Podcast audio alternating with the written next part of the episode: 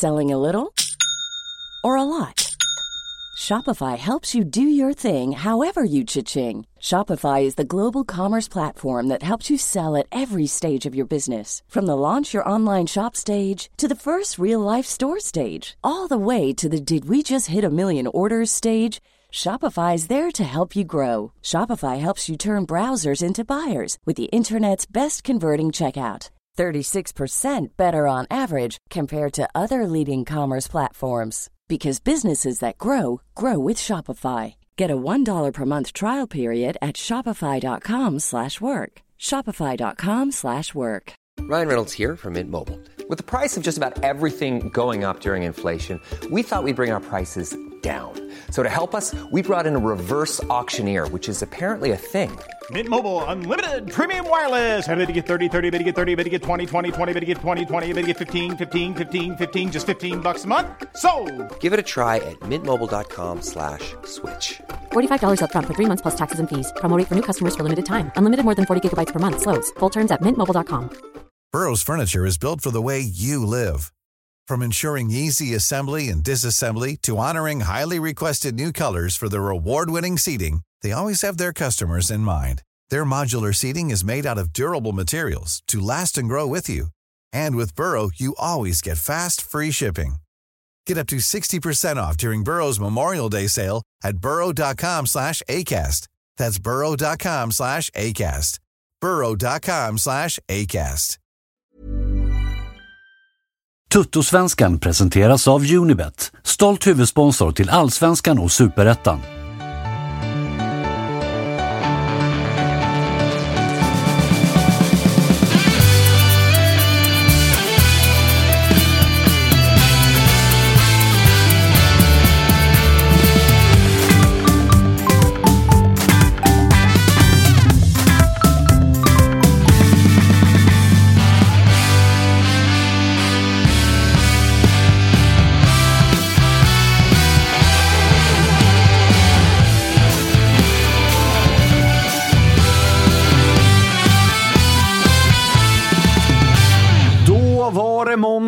Och det är återigen dags för Toto-svenskan. Vi har nästan avslutat en ny allsvensk omgång. Vi har ju faktiskt en riktig pärla till match som väntar här ikväll också. Kalle, du är med. Du har varit på turné här i, i dagarna. Jag fick ju, jag minns inte om det var natten mellan fredag och lördag eller om det var mellan lördag och söndag, men 05.00 dök det in någon video på någon göteborgska som sjöng Å vi AIK skickad från dig. Så att det var en stökig helg. Eh, jag, jag jag ska inte säga att det är helt eh, solklart för mig heller vilken eventuell natt eller morgon det var eh, som det rörde sig om. Så absolut, det var, det var en stökig helg, men det var kul. Vad gjorde du i helgen? Eh, jag var på, vi körde livepodd med eh, Gott Snack där jag jobbade innan eh, på Stora Teatern I Göteborg? i Göteborg. Okej. Eh, och du har, ska vi säga det, eller? att du har satt dig ganska rejält i, i skiten. Du behöver, Ja. be, du behöver be live-lyssnare om ganska stor hjälp här. Eller tips i alla fall. Eh, jag har låst in, eller min granne som skulle sköta om min katt när jag var borta, har låst in min enda nyckel till lägenheten. Jag tror inte heller att den jag hyr av har någon extra nyckel, förutom eventuellt han som befinner sig i Bosnien just nu. Eh, Just det.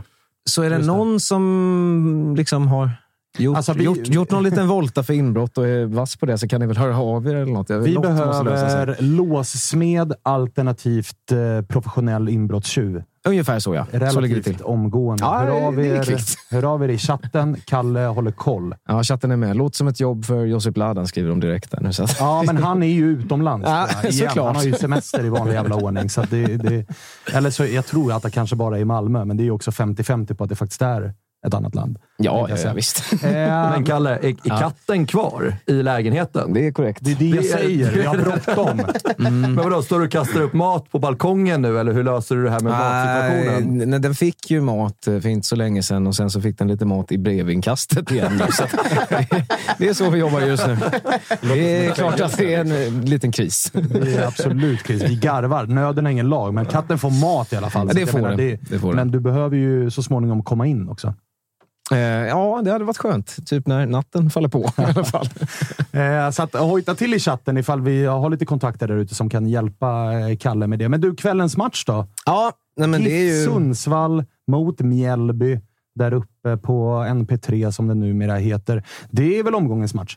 Det är den största matchen av alla och jag har ju kikat in speltips såklart som jag på Unibet då som jag känner mig helt eh, toksäker på. 0-0 till 9,50 gånger smeten. Det är, det är bara in och lägg den. Och om du är över, över 18 år och inte har problem med spel, då, för då kan du kika in på eh, stödlinjen.se.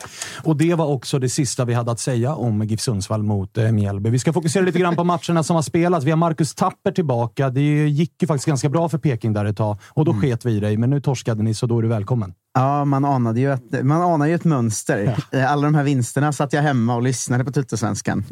Bara. Men nu får man vara tillbaka igen när det blir 3-0 mot jävla Bayern. Mm. Tre Fyra Stockholmsmatcher avklarade nu om man räknar med kuppen. Fyra raka dygn torsk.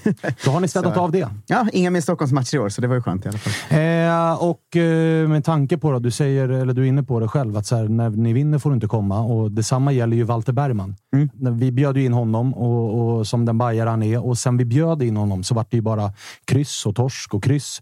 Så att nu när Bayern vann, så då får han också vila. Så att istället har vi, har vi med oss Matteo. Välkommen till Totosvenskan! Ja, men stort tack! Vilken ära att få vara här. Glad är du. Den enda i studion som är liksom på riktigt glad. Ja, men verkligen. Det var ju liksom som bajare igår och få, få den liksom tillbaka, komma tillbaka från de ganska krampaktiga matcherna poängmässigt då, eh, och ta 3-0 på på Tele2. Det var liksom eh, fina mål. Det, var, det började jävligt fint också på vägen dit. När vi stod på tvärbanan så kommer liksom det här riktiga 60-talistgänget på eh, med så stripigt långt hår, snabba briller och varit igång sedan morgonen och börjat sjunga leende rödsprängda ögon. Då är det bayern match Ja, men du vet, de, de, det var inte första hemmamatchen de har varit på ihop. Liksom. Och så Nej, men som serieledare idag så vaknade man ju jäkligt fint och piggt, eh, skulle jag säga. Och eh, vi ska prata om det också, men det var ju inte bara Bayern som vann, utan också ett par andra toppkonkurrenter som tappade. Så det var ju en jävla bayern omgång det här. Ja, verkligen. Vi har Lars Sätra som, eh, som levererar, liksom till, betalar tillbaka lite mm. för all lön han hade i Bayern eh, och, och avgör mot Djurgården där. Så det var, det var fint. AIK tappade poäng, så att, nej. Känns bra. Du, det är en del som hajar till säkerligen ifall man har varit med och följt Bayern ett tag på, på efternamnet Xhaka som ju är... Eh, du har ju en bror som ja. har varit och nosat lite grann. Ja, men precis. Efternamnet är ju italienskt då. Eh, och min lillebrorsa eh, Luca Xhaka tillhörde ju Bayerns A-lag eh, och värvades dit. Eh, det var många klubbar som fiskade efter honom där. De körde den här klassiska AIK var på, eh, BP var på eh, och så blev det till slut Bayern då. Eh, och så tillhörde han A-laget där under den tiden i Superettan med Greg Beerhalter. Just det. Eh, så det var en jäkla tuff, konstig bayern period skulle jag säga. Jag tänkte säga, det var på tiden det var stil på Bayern. Ja, verkligen. Ja, men det var såna jävla lirare i det där laget. Alltså med Lalé och vilka var det mer? Airanchi tror jag på topp. Just det, och, Sinan. Ja, Sinan och de där gubbarna. Eh, men det gick väl inte hela vägen för honom. Eh, men det var ju häftigt att liksom gå på Bayern och ha en brorsa som man ropade upp namnet på liksom, på Söderstadion. Då, då. Eh, så det var ju faktiskt en jäkligt rolig tid för hela familjen, måste jag säga.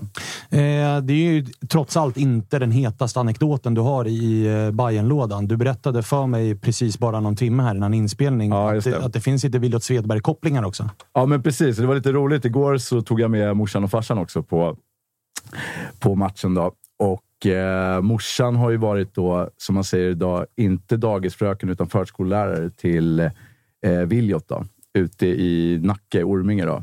Eh, så att, ja, men han var, jag märkte också, men du vet, jag tycker han har en jävligt så här, ganska grinig aura. Grinigt ansikte liksom. Och han var tydligen en riktig, ja men rätt grinig där på förskolan. Du vet, han snodde folks leksaker och och liksom, det var en jävel redan då. Ja, men jag, jag tror vi inte har... Jag, jag skulle väl nästan säga att det finns nog ett litet långtidsspel på honom där. Att ett rött kort i år på honom.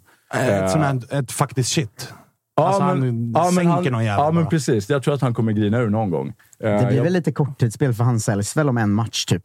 Eller? Han går väl i sommar? Men det är väl kanske det som är grejen. ja. alltså, Jesper Jansson känner att 80 räcker inte. Jag ska ha 100. Och så blir han lite grinig över att säga hej, släpp mig till Real Sociedad då. Och Jesper håller på och fördröjer det där och så tickar klockan och fönstret håller på att ta slut. Och så kör han den bara. Han tappar en match. Ja, men precis. Och du vet, med, har man startat som han har gjort också, då börjar man ju få lite luft i den där åldern tror jag. Så att, eh, jag tror håll lite öga på honom där. Eller jag tror att försvararna där ska göra allt för att få honom ur balans kanske. Ja, ja, ja det är en fin spaning. Men eh, nej, det verkar vara en fin kille ändå. Eh, och, och sådär. Och generösa föräldrar också hörde jag.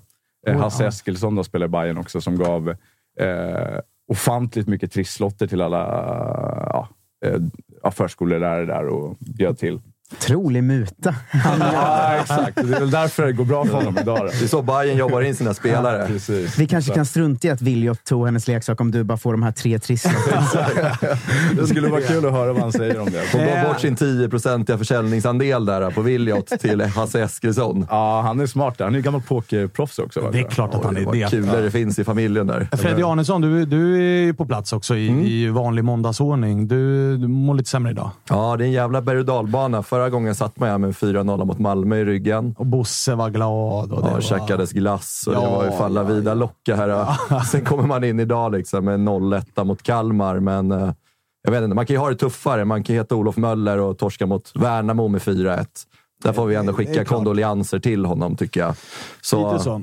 Men det är klart, det var ju lite som jag var inne på också, att vinsten mot Malmö betyder inte så mycket om vi inte vinner borta mot Kalmar, för nu är vi tillbaka där vi var innan Malmö-matchen lite, i känslan. Så att kunde ha varit bättre. Ska vi eh, börja i den eh, änden kanske då? Det är väl bara riva av ja, men Det är väl bara riva det. Alltså, det, var, det var en jävla hektisk dag igår. Och jag, alla där ute, AIK spelade också 2-2 mot Sirius och jag mår ju heller inte som en kung i baren. Det vill jag väl bara liksom för någon form av protokoll nämna. Att det var ju en, en krampaktig pinne. Eller krampaktig var den inte, den är för dålig helt enkelt. Det var väl likadant förra året ni mötte Sirius? Var, det- var det 2-0 då också till Sirius? Fast då vände ni va? Ja, då vände vi ju till 4-2 eh, sista omgången. Henok Goitom gjorde sitt hundrade mål och sådär. Och nu kändes det som att när vi gör 2-2 innan paus, nu kändes det som att ja, men, det här är ju lugnt. Problemet verkar ju vara att den känslan verkar laget också haft. Att ingen tog tag i det och alla tänkte bara det var lugnt. Så att, eh, uselt på många sätt och vis att inte, att inte vinna den matchen och väldigt slappt. Men, men eh, Djurgården då, nere i Kalmar. För vi hade ju eh, Lyr här och pratade om eh, höjden som finns i, i Kalmar med Rydström. Jag hade en hektisk jävla dag igår, så jag hade inte ens tid att... Liksom, inte ens getögat landade på Guldfågeln Arena. Men hur såg det ut där nere? Ja, Det var inte så jävla mycket du gick miste om heller i den matchen, ska jag veta. Men det fortsätter att kastas om lite grann med, med spelare på planen och sånt. Det, det är Edvardsen och Radetinac i lite ovana positioner och sådär. Vad, vad, hur tolkar du rulliansen? Ja, men det är väl klart att det är oroväckande att när vi plockar in Haris som liksom ska täcka upp för Rasmus på den liksom defensiva mittfältspositionen. Det är klart att man blir lite orolig när många vill se Elias Andersson som jag tycker förtjänar ändå den platsen. När man kanske plockar ner Findell på den lite mer defensiva rollen och stoppar in Elias Banda. Andersson. Eller Banda, absolut. Eh, så att det, är, det är jätteoroväckande och Asoro fortsätter starta och inte göra poäng utan han liksom etablerar sig som någon typ av supersub i Djurgården. Och jag vet inte, det, är, det är stökigt där framme och jag tycker att så här, sedvanligt så gör vi en, en, en bra prestation, men vi får inte in bollen och vi har jättemånga fina chanser. Asoro får en jävla dunderchans, kommer nästan helt fri, sätter den inte. Edvardsen fortsätter att inte göra mål. Men bli hur formerade de den där anfallstrean då? Var det Sed ute till vänster, Asoro i mitten och Edvardsen till höger? Eller hur, hur... De började tvärtom. Så, Ah, Okej, eh, Asoro till höger och Edvardsen Nej, Asoro i mitten, Edvardsen till höger och Ah, Haxa okej. till vänster. Sen så bytte de lite platser, Edvardsen och Haxa, men Asoro var i spetsen. Eh, och så här, jag vet inte, det fortsätter att inte här, leverera framåt. Så här, Malmö, det är ju så här, vissa är i efterhand. Det är en 4-0-vinst, men kollar man på Malmös uppställning, det var ju inte den starkaste. Det tar inte från oss vinsten, men det är de här bortamatcherna vi måste börja vinna och göra mål. Fan, vi har gjort ett mål på bortaplan i år. Det är ju någonting som, som inte funkar. Och är det gräsproblemet, vi, fort vi spelar på gräs, gör inga mål. Det är jag menar, uppenbara brister och jag vet inte riktigt vad det är vi ska göra. för att så här, vi, vi får chanserna, men vi sätter dem inte. Och Sen är det jävligt surt att släppa in det där målet i 93 minuten. Jävligt onödigt. Och det hade ju kunnat varit mer också. Videll gör ju tre, fyra kanonräddningar. Eh, Så att det var ju inte så här att, att vi... Det var inte vi, helt men vi- vi- orättvist Nej, vi förtjänade inte heller. att vinna, men förra året och åren innan har det varit här matcher där vi har spelat dåligt, men ändå vunnit mot Kalmar. Jag kollade lite statistik. att tror det var, Vi har nio vinster mot Kalmar borta och en förlust på de tio senaste matcherna mot Kalmar. Ja, det är ju bra. Ja, det är jättebra. Och sen så gå in och inte vinna. Det är bara helt jävla värdelöst. Vad tror du att det skickar för... eh, Alltså skickas det inte märkliga signaler från Kim och Tolle till Banda och Elias Andersson när en sån som Radetinac får... Alltså han har ju varit ytterback och ytterforward och hela de här grejerna, men när det saknas en gubbe på mittfältet, då är det inte Elias Andersson. Det är inte Banda som spelar, utan då ska Haris in där också. Eh, Jag, jag, jag kan tänka mig att hade jag varit Elias Andersson i, idag och igår, hade jag ju kokat. Ja, och det är inte heller en position som Harris har fått spela på innan. Han har varit lite vänsterback, lite högerback, varit en naturlig backup om vi har haft skador där nere. Men central mittfältare, jag kommer inte ihåg när jag såg honom, men som en central mittfältare senaste gången. Och så här, Elias Andersson har ju liksom kommit in och gjort det bra när han har fått spela. Så därför blir man ju också så här, det måste vara en enorm frustration som byggs upp. Att, ja, men jag kommer in och jag levererar. Jag kommer in som vänsterback. Elias har kommit in några gånger. Jag har kommit in som central mittfältare och gjort det jättefint. Eh, sen Banda kommer ju in och inte... Så här, vi, gör ju också jättekonstiga byten tycker jag. Mm. Det är så här, vi, vi plockar liksom ut Edvardsen i 58 minuten mot Banda. skev. och sen tar vi upp liksom Haris på topp.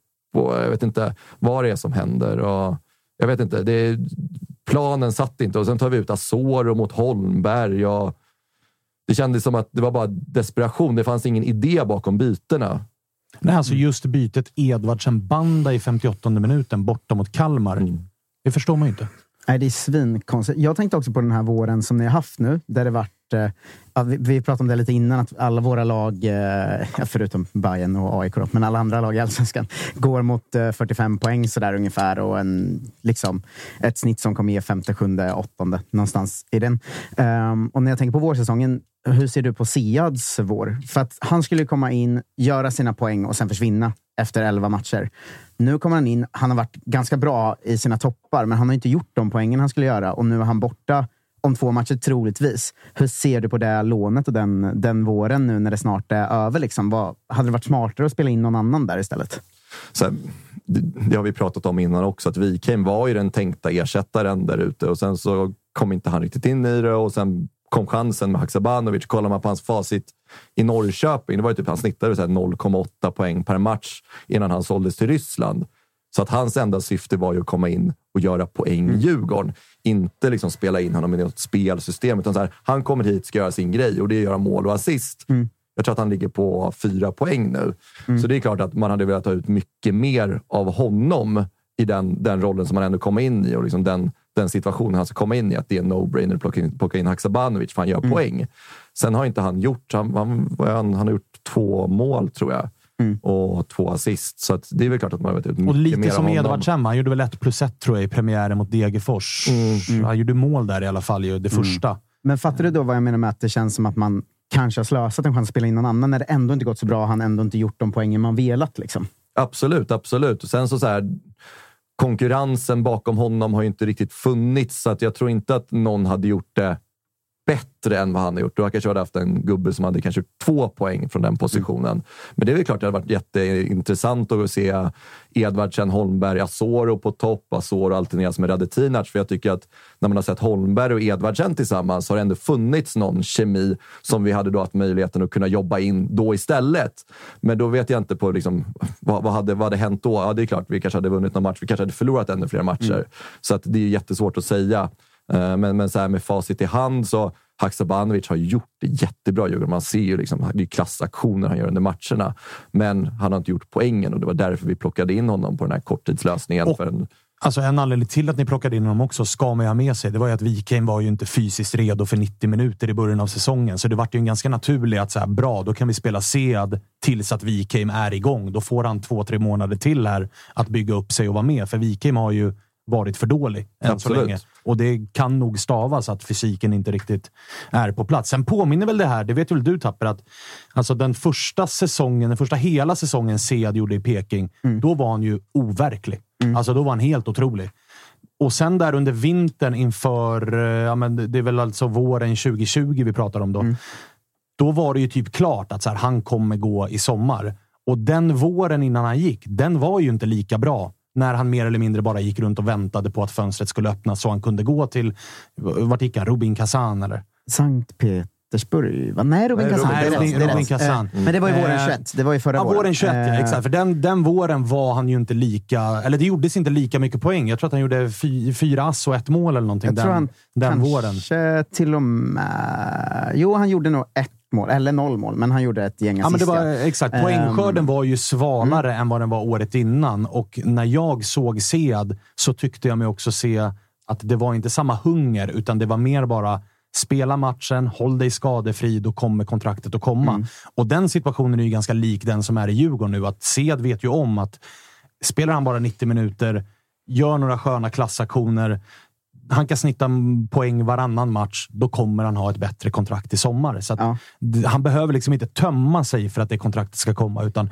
han kan gå lite grann på 80-90 procent snarare än 110 procent. Men jag undrar lite med de här Rysslandsproffsen för det sägs ju att de kanske ska kunna bryta sina kontrakt i sommar nu eftersom kriget fortgår. Liksom.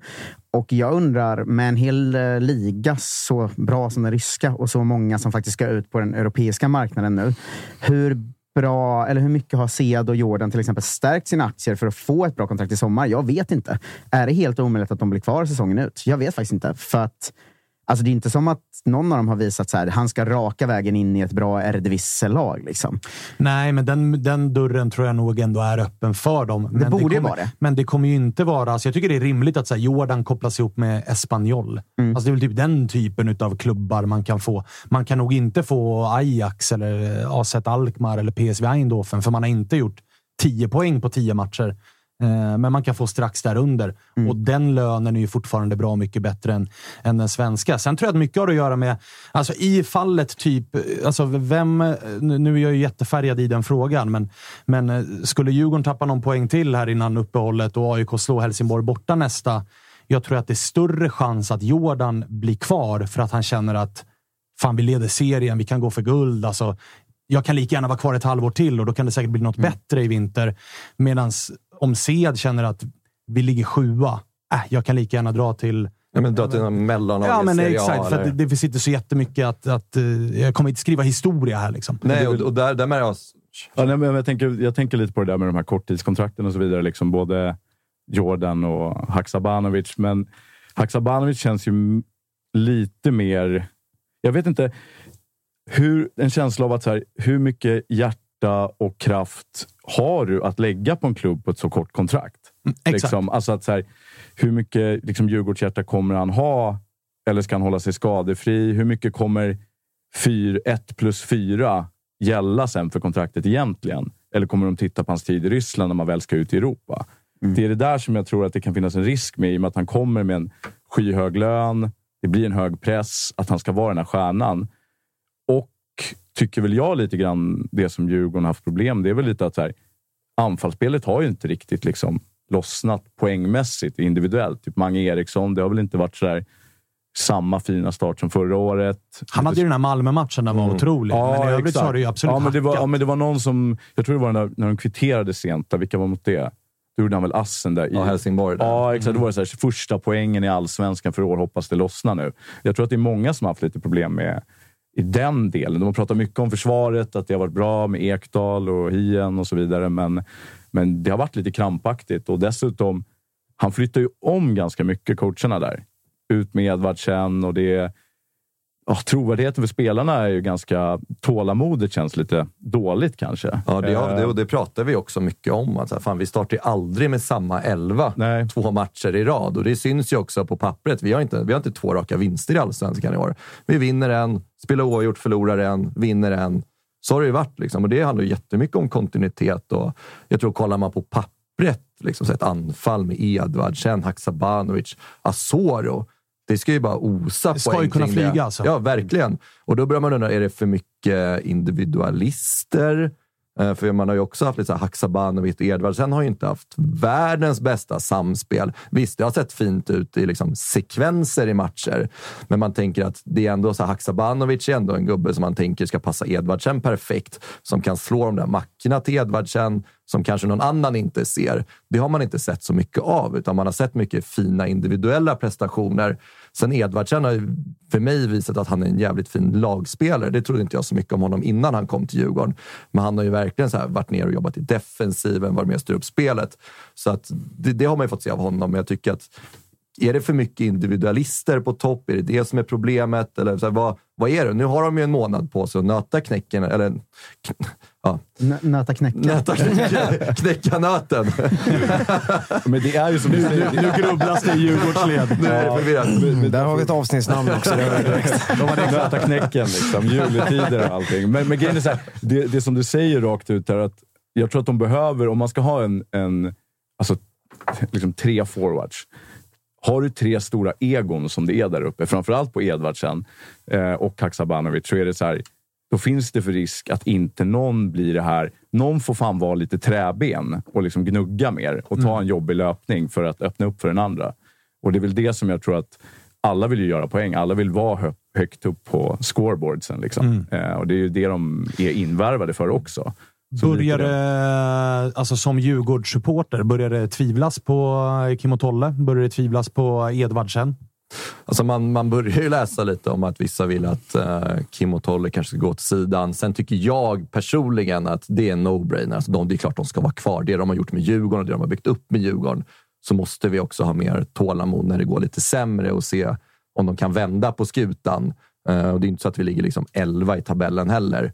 Men, men, men det är klart att så här, man, man, man får någonstans summera vart den här säsongen tar vägen.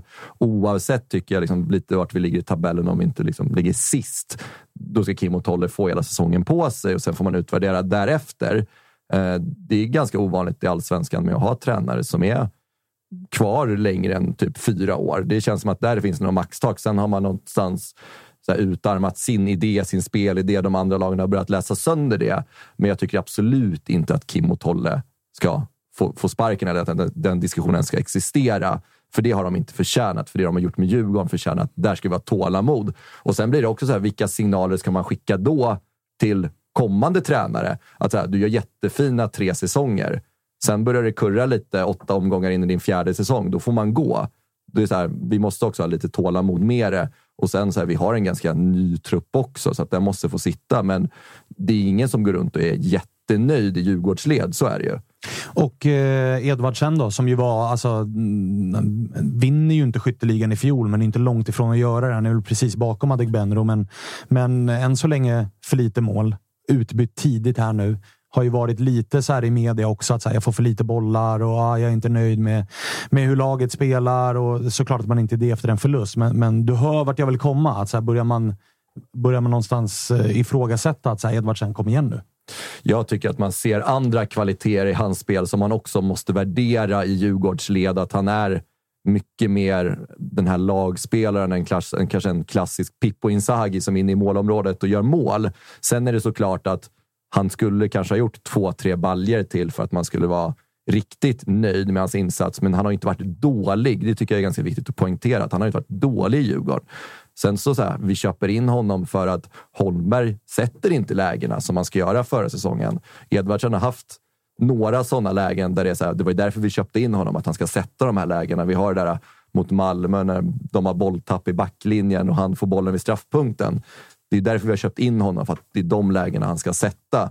Nu gör han inte det och sen fortsätter han. Liksom. Nu var det ändå några omgångar sedan han gjorde mål, så det är klart att det börjar sätta sig lite i hans huvud också. Och där vet jag inte om det är en reaktion Kim och Tolle vill få av honom, att vi byter ut honom i 60 minuten för att någonstans att säga, du är inte oersättlig. Och också att man vet att det är en person som kanske ska visa att nu jävlar ska jag gå in mot Varberg och visa dem att de gjorde fel och plockade ut mig i 60 minuten. Det kan vara en sån grej också att man plockar ut honom. Sen tycker jag personligen att det är fel att plocka ut honom för att han var inte dålig mot Kalmar. Nej, det fanns andra man kunde det plocka är ut. märkligt, men Tapper, hör du det jag hör eller? Mm. Bayern värvar Selmani för dyra pengar, gör lite mål. Då blir ju snacket jävla lagspelare, jobba hårt för laget. Nu börjar det bli lite samma här om Edvardsen. Nej, defensiva löp och Ja. med i speluppbyggnad och du. Som Totte Nyman var med i speluppbyggnaden och gjorde defensiva löp de första fyra matcherna den här säsongen. Alltså, jävlar. Ja, man, får leta lite här. Men, eh, nej, men jag tycker att här, jag, jag, jag tror att Kalmar, det kan vara en reaktion. Sen så, så här, står det 0-0 mot Kalmar, vi måste ändå gå för att vinna. Hur mycket reaktion ska man söka hos en spelare i det läget? Okej om vi, vi leder med 2-0 och han har inte gjort mål och man vill ha en reaktion, man plockar ut honom. Det är fortfarande en nyckelspelare där uppe, så det tycker jag att det var, det var fel att byta ut honom mot Mm. Banda och plocka upp liksom Haris på topp och plocka ner Banda på, på mittfältet. Det, det förstår jag inte riktigt om jag ska vara ärlig. Nej, den var, den var riktigt, riktigt eh, märklig. Vad är det som väntar för er innan eh, vi stänger vårsäsongen nu? Vad har ni nästa? Varberg 17.30 på söndag. Hemma. Ja, biljetter finns att köpa. Ringer man dig då? ja, nej, men där, där, det vore ju skönt att avsluta med en trepoängare och sen gå in i den här äh, månadsvilan nu och ändå veta att här, vi har en vinst nu äh, in, in, in i ledigheten. Det hade varit jäkligt skönt. Och Ja, inte annat jävligt viktigt nu med tanke på torsken senast och med tanke på att nu är det ju, det är fem poäng upp till, till eh, Häcken, AIK och, eh, och Hammarby. Ja, och exakt, och en Häcken. match mer spelad än både Häcken och eh, Bayern. Exakt, exakt. Så det kan ju bli en åtta poängs försprång. Det, det vet man ju att det är ganska tufft att hämta igen. Sen har lag har alltså. tappat det förr. Kolla lite på tapper här nere. Det hade väl- inga problem. så, att, så att det är inget Det ristat i sten. Det går. Men så här, vi, vi, så här, vad har vi? Jag tror vi har tre eller fyra förluster nu. Ska man vinna allsvenskan ska man väl ligga någonstans runt fyra förluster. Så nu är det bara att gå rent. Det är det som gäller. Det är det som behövs. Och, och Varberg minns vi ju. Det, det vållar ju fram lite, lite halvjobbiga minnen från förra säsongen. Absolut. Då det var lite guldjings från Sofia-läktaren och så, så Mange bommade straffa. Ja, Och Varberg gick och vann den till och med. Eller? Det vart lika tror jag. Ja, kanske kryss då, men Ja. det var ju ett läge där Ja, nej, men det- kryss det är var en match man ska vinna. Mm.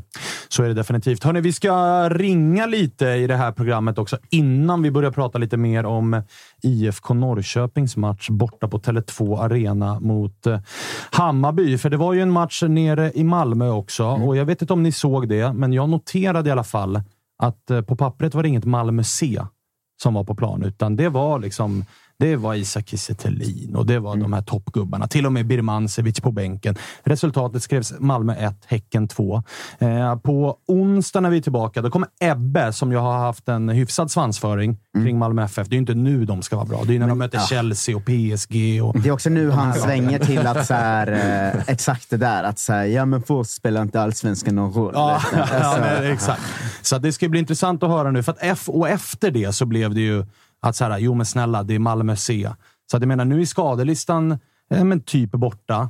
Och eh, det närmar sig en cupfinal och det här var hemmaplan. Det var inte på någon plastmatta. Så att jag menar, de här standardursäkterna Malmö kommer med, de fanns ju inte riktigt här. Eh, häcken gick och vann matchen, så att vi ska ringa upp eh, Samuel Gustafsson och kolla hur han såg på den här. Och Häcken som ju faktiskt smyger med där i toppen, märkligt nog. Eh, känner jag. Med tanke på den förra säsongen ju, för då, då gick det ju lite tyngre för dem. Men, men det ska bli intressant att höra vad han själv har att säga. Ja, det känns som att de går under det. radarn. Ja, men de smyger med. Ja. Alltså, de smyger med. Då ligger de på 20 Är det fem raka? Ja, det är de det. har? Jag tror det är fem raka. Samuel Gustafsson, nu eh, har vi dig med oss. Hur är läget? Eh, bra, tack. Själva då? Det är toppen, även om jag gissar att du mår bäst av oss alla. För att vinna mot, eh, vinna mot Malmö borta, det är, det är starkt. Ja, nej, det får man säga. Det mår man ju bra över såklart. Det är ganska skönt att vara ledig också. Så. Ja, det, det är ledig efter ja, det seger är, en bra, inte det är fel. en symbios får man säga. Du, eh, hur svårscoutat var det inför den där matchen med tanke på deras eh, skadehelvete de har haft? Eh, ja, nej, det var svårt att veta vilka som skulle spela sådär. Men eh, också med, med tanke på eh, deras cupfinal i veckan. Ju. Men eh, det var ju inte heller eh, eh det viktigaste. Utan det viktigaste var ju vad vi skulle göra. Så nej, ja. Vad var det ni gjorde då som eh, fick er att vinna den där matchen? För det är rätt många som har funderat över eh, receptet hur man slår Malmö borta. Nej, men det är ju våran, eh, lång, alltså, våran långsiktiga idé som vi jobbar med vecka ut och vecka in. Det är ju den basen, liksom, den grunden som eh, gör att vi presterar bra ja, i princip i varje match nu. Sen eh, eh vad som gjorde att vi vann mot Malmö, det var väl eh, inte om det var något speciellt vi gjorde så där, utan det var liksom, vi preparerade ju dem precis som vi preparerar alla andra lag. Och de, det var lite svårt som du säger att veta vad de skulle ställa upp med. Och, vilken formation de skulle spela. Om de skulle spela med femback eller fyrback eller hur det skulle bli. Liksom. Samtidigt så har vi ju lösningar på alla de olika scenarierna. Så att, eh, eh nej, men en bra grund skulle jag säga i, eh, i vårt lag. Du, eh, ni smyger ju med där uppe nu. Det är ju, alltså förra säsongen så gick det ju som det gick. Alltså det, var, det var nästan, ja, vissa tippade att vinna guld. Det gick åt helvete till en början. Ni räddade upp det med, med Högmo. Jag har hört en del som har pratat om att det här kommer att vara ett helt nytt Häcken den här säsongen. Förra året var det väldigt mycket liksom rädda det som räddas kan. Medan nu så ser det ju riktigt bra ut. Ni bara radar upp segrar. Vad är det han gör bra, Högmo? Eh, nej men bara, hela stabben egentligen, är, eller hela hans stabb är ju... Eh, de har ju de har liksom kommit in med en tydlig idé som också rimmar med liksom klubbens idé. Eh, och sen så har vi fått eh, dels ett fönster och eh, en försäsong ju att, ja, att jobba mot den idén. Ju. Eh, och det är klart, den tiden behöver man ju och den har man kanske inte riktigt då under ja, som det blir under fjolårssäsongen när de kom in utan då är det ju liksom match varje, varje vecka och så vidare. Och Det blir liksom lite lappa laga som du säger. Så att det är väl liksom, att få den tiden är ju eh, A och O. Och den är ju rätt svår att få i fotbollsvärlden idag. Ju. Men det, man ser också på oss till exempel nu då att när man liksom får jobba med en idé och, eh, och få alla att dra åt samma håll så blir det ju, ja, då blir det ju bra. Och du, eh, tycker du att ni kanske får eh, lite för lite cred för det ni pysslar med just nu? Alltså många lag som går, pratar vi om eh, Djurgården till exempel, så är det lätt att säga att ah, det har hänt mycket i startelvan, det är mycket nytt och, och detsamma gäller ju ett par andra lag där det är så här, man har ju en lätt utväg i att skylla på stora förändringar. Tittar man på ert lag så har ju ni tappat också ganska rejäla pjäser i, ja, men i Lindgren. Ni, ni tappar Ekpolo till, eller tappar, ni säljer väl Ekpolo till, till Norrköping och, och Friberg sitter på bänken nu. Alltså det har gjorts ganska stora förändringar och ändå så, så flyger det på ganska fint. Ja, nej, jag vet inte. Jag bryr mig inte jättemycket om vi får cred eller inte så sett. Utan, eh, eh, som du säger, det är ändå, det är ändå något nytt som vi liksom har gjort. Och, eh, jag är också en del av det nya, får man säga, i och med att jag var långtidsskadad under förra året. Så, eh, det är klart att det, man ska få ihop det också och det tycker jag att vi har fått, absolut. Och sen om eh, sådär, de externa reaktionerna på det, om, om vi är bra eller inte, är ju sekundära för mig i alla fall. Utan det är ju att man ska känna att eh, det man håller på med är något vettigt. Liksom. Och det tycker jag att vi... Eh, liksom varje vecka gör vi ju små, små framsteg i, i vår tydliga grund som jag som jag redan varit inne på. Då. Så det, eh, det, känns ju liksom, eh, också långsiktigt lovande över hela säsongen. Ju. Eh, Tja Samuel. Eh, jag tänkte på, Jeremejeff är ju fan inblandad i varenda mål känns det som. är ju helt briljant just nu. Eh, hur mm. viktigt mm. tänker ni andra i truppen det är att lyckas behålla honom över sommaren och in i hösten? Liksom?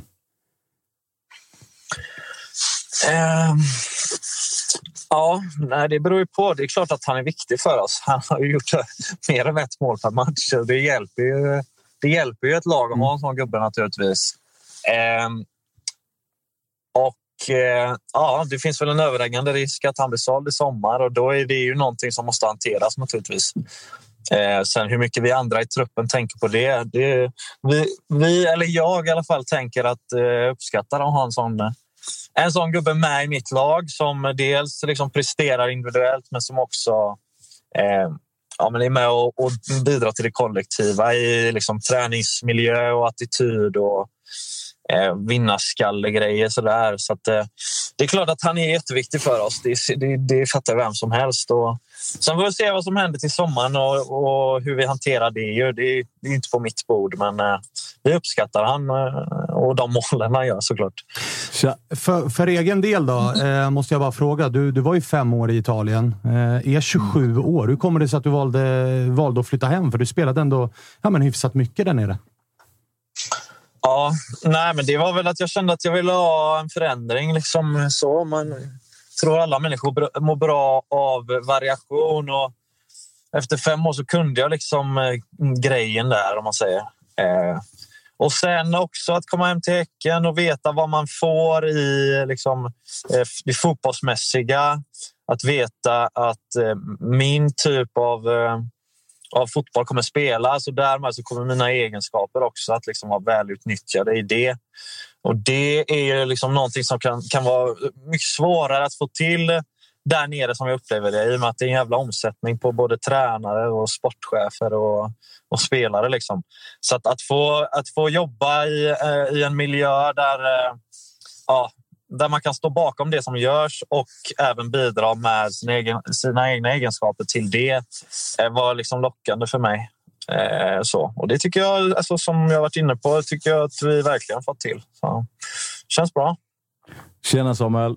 Eh, Matteo här. Eh, vet du, nej, men jag tänkte på en grej. Jag tycker Häcken genom åren typ så här, alltid gjort det jävligt bra med små medel. Liksom, byggt en bra trupp, hittat eh, bra talanger och hemvändare hit och dit. Eh, och, men också varit typ den här klubben där de toppklubbarna då, inom parentes köper spelare ifrån sen. Liksom en språngbräda till Malmö, till Djurgården och, och så vidare. och så vidare. Men hur ser ni, liksom, hur ser ni på att liksom, hur går tugget? Nu kanske inte du kan avslöja det, men så här, som spelare där, vill man liksom hoppa vidare ifall Malmö ringer? Eller är det så här, har ni bestämt er för att gå för SM-guldet? Eller hur ser, hur ser målbilden ut individuellt och lagmässigt? Eh, äh, återigen, jävligt svårt ju för mig att svara vad de andra tänker. så. Jag kan ju bara utgå från mig själv. Och, eh, nej men som du säger, alltså, Häcken har ju varit ett steg ner från storklubbarna i näringskedjan. Samtidigt så är ju klubben liksom, eh, växer hela tiden och är på väg uppåt. Dels i storlek och eh, liksom, ekonomiska muskler. Och, Eh, nu med, med damlaget och så där och anläggningen som håller på att byggas och så vidare. Så att det, klubben växer ju så det knakar. Sen är vi ingen, alltså vi är ingen storklubb på det sättet i och med att vi, inte, vi har ju inte den liksom, ja, storleken helt enkelt. Eh, så. Samtidigt så tycker jag, liksom, ser man de matcherna som vi har spelat mot de bra lagen i år så är vi ju väl så bra som dem hittills. Eh, så att jag... Eh, ja, jag, jag ser oss som ett topplag även om, även om vi inte är en storklubb på det sättet. Så att jag skulle inte vilja spela någon annanstans i Sverige eh, i alla fall. Eh, jag tänker på, som, som Svan var inne på, att du är ju bara 27. Liksom. Ser du dig själv ha ett eh, utlandsäventyr till i dig någon gång eller är du hemma för, för gott nu i ditt huvud? Nej, det, blir, det är ett tråkigt svar, men det blir ju det blir att se vad som händer. Jag hade en långtidsskada under fjolåret som eh, ja, men som det är ju störigt liksom, såklart. Eh, så att bara få vara hemma och spela den fotbollen jag vill och, och göra bra prestationer varje vecka och, och, ta tre poäng gör ju att man mår, eh, man mår bra som människa. Liksom. Eh, och det kan man väl göra någon annanstans också, men just nu så är det mer att bara få, få rida på den vågen, att det får gå bra ett tag liksom, utan, eh, utan massa skador och sån här skit. Innan vi eh, tackar då, så måste jag också fråga. Cremonese tillbaka upp i Serie A. Gör det någonting med det eller? ja, men det blev ändå lite reaktion på det. Eh, så, ja, det, det var ändå mitt lag förra året. Ju. Eh, så att, det var väl lite blandade känslor. Så där. Det finns väl vissa som, som man unnar Serie A-spel och vissa som man inte gör det. Ju, såklart. Så att, det var väl lite blandade känslor, men ändå kul för dem för de som man vill väl där nere att eh, de tog steget upp. I sådana fall måste jag också fråga om Gianluca Gaetano är en spelare du unnar eller missunnar ett Serie A-kontrakt med tanke på att det är en utlånad Napoli-talang. Mm. Bra spelare får jag säga. Eh, ja, absolut. Han kommer bli skitbra. Och eh, han hade en bra relation med honom tycker jag. Så att, eh, han, kan, han kan jag unna det. Absolut. Ah, okay, fan vad skönt. Alltså, jag var riktigt rädd nu att du skulle steka en gubbe som jag tror jävligt mycket på här. Och som jag gärna ja, vill gilla. han, hade, han, hade, han hade nog spelat Serie A även om inte Cremonese hade gått upp i år. Va? Så att, nej, han, det är han värd. Härligt! Du, eh, gnugga på då. Hälsa Friberg och gänget och fortsätt eh, gasa. Ja, ska Tack jag. att du fick ringa. Det Detsamma. Nej.